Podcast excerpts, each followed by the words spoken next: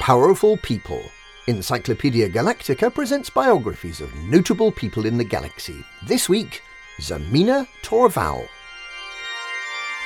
She may look like a mummified spider sucking on a lemon, but Senator Zemina Torval has developed a strong reputation for fairness and humanity, caring for her vast army of slaves who work in the many vast mine complexes run by her corporate arm, Mastopolis Mining, is a full-time job and a lot harder than most people think.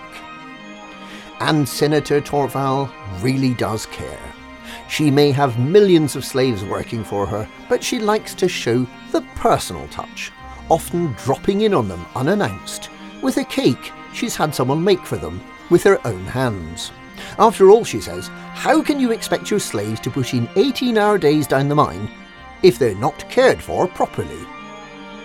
And remember that these are imperial slaves, indentured labourers, not real slaves the Federation pretends not to tolerate, but quietly permits its corporations to use. These are not the sort of slaves you work to death and then sell as fertiliser, oh no! When Zemina Torval's slaves drop dead of exhaustion, she makes sure they get a good burial, while remaining within a prudent 50 credit limit per corpse. Torval owns a fleet of majestic-class interdictors, the sort with the spinning wheel at the back, and she's not afraid to use them. Towards the end of 3300, she sent two of these so-called enforcers to put down a rebellion in the Sorbago system. With the help of many independent commandos, she was able to turn the unfortunate circumstances of the rebellion to good, giving the slaves of Sorbago an opportunity they really couldn't refuse, to become a better class of slave with Mastopolis Mining. Torval lives much of her life on one of her enforcers, the interdictor Xanadu. As a lover of all things natural, Torval has recreated within the torus of the Xanadu a tropical rainforest complete with genuine simulated rain and 50 different types of bird of paradise. When the Empire expanded into the Pleiades, it was Torval who installed the Wells-class carrier the Indra in HR 1185, travelling there in person to witness the carrier entering orbit. Space, she said at the time, is by nature hostile.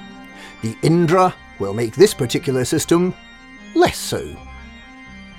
Couple all that hard slave-owning and riot suppression with being a politician, attending Senate, and saying nasty things about Princess Aisling Duval, and there's not many people who would want to change places with Senator Torval.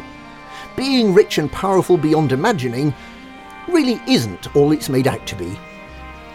As a politician, Torval certainly knows how to keep the population of her systems on side, offering an all-time low taxation rate of 0 for the 6th year running.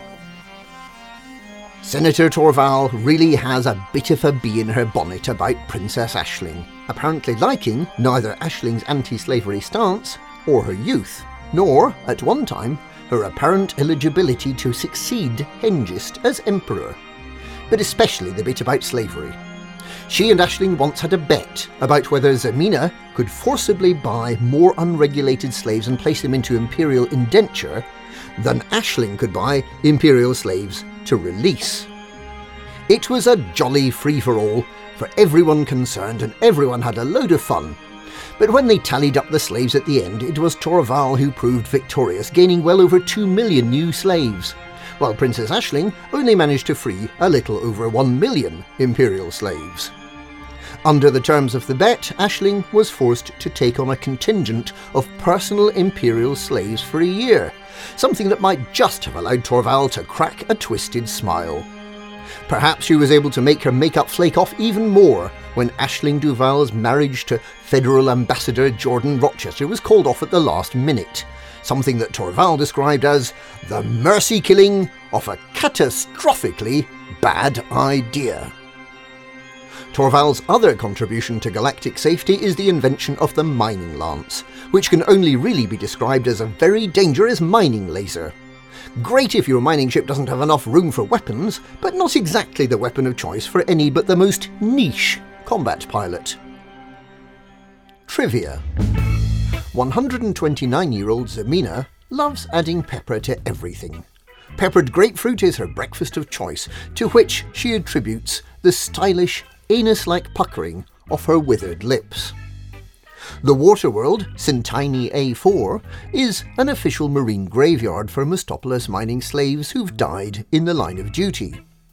Dead slaves are released from a low orbit and typically burn up on re-entry, their ashes fertilising the phytoplankton of the ocean of that rather damp celestial orb. Torval has been hoping for a long time to go big game hunting for dinosaurs, but the option is sadly not yet available.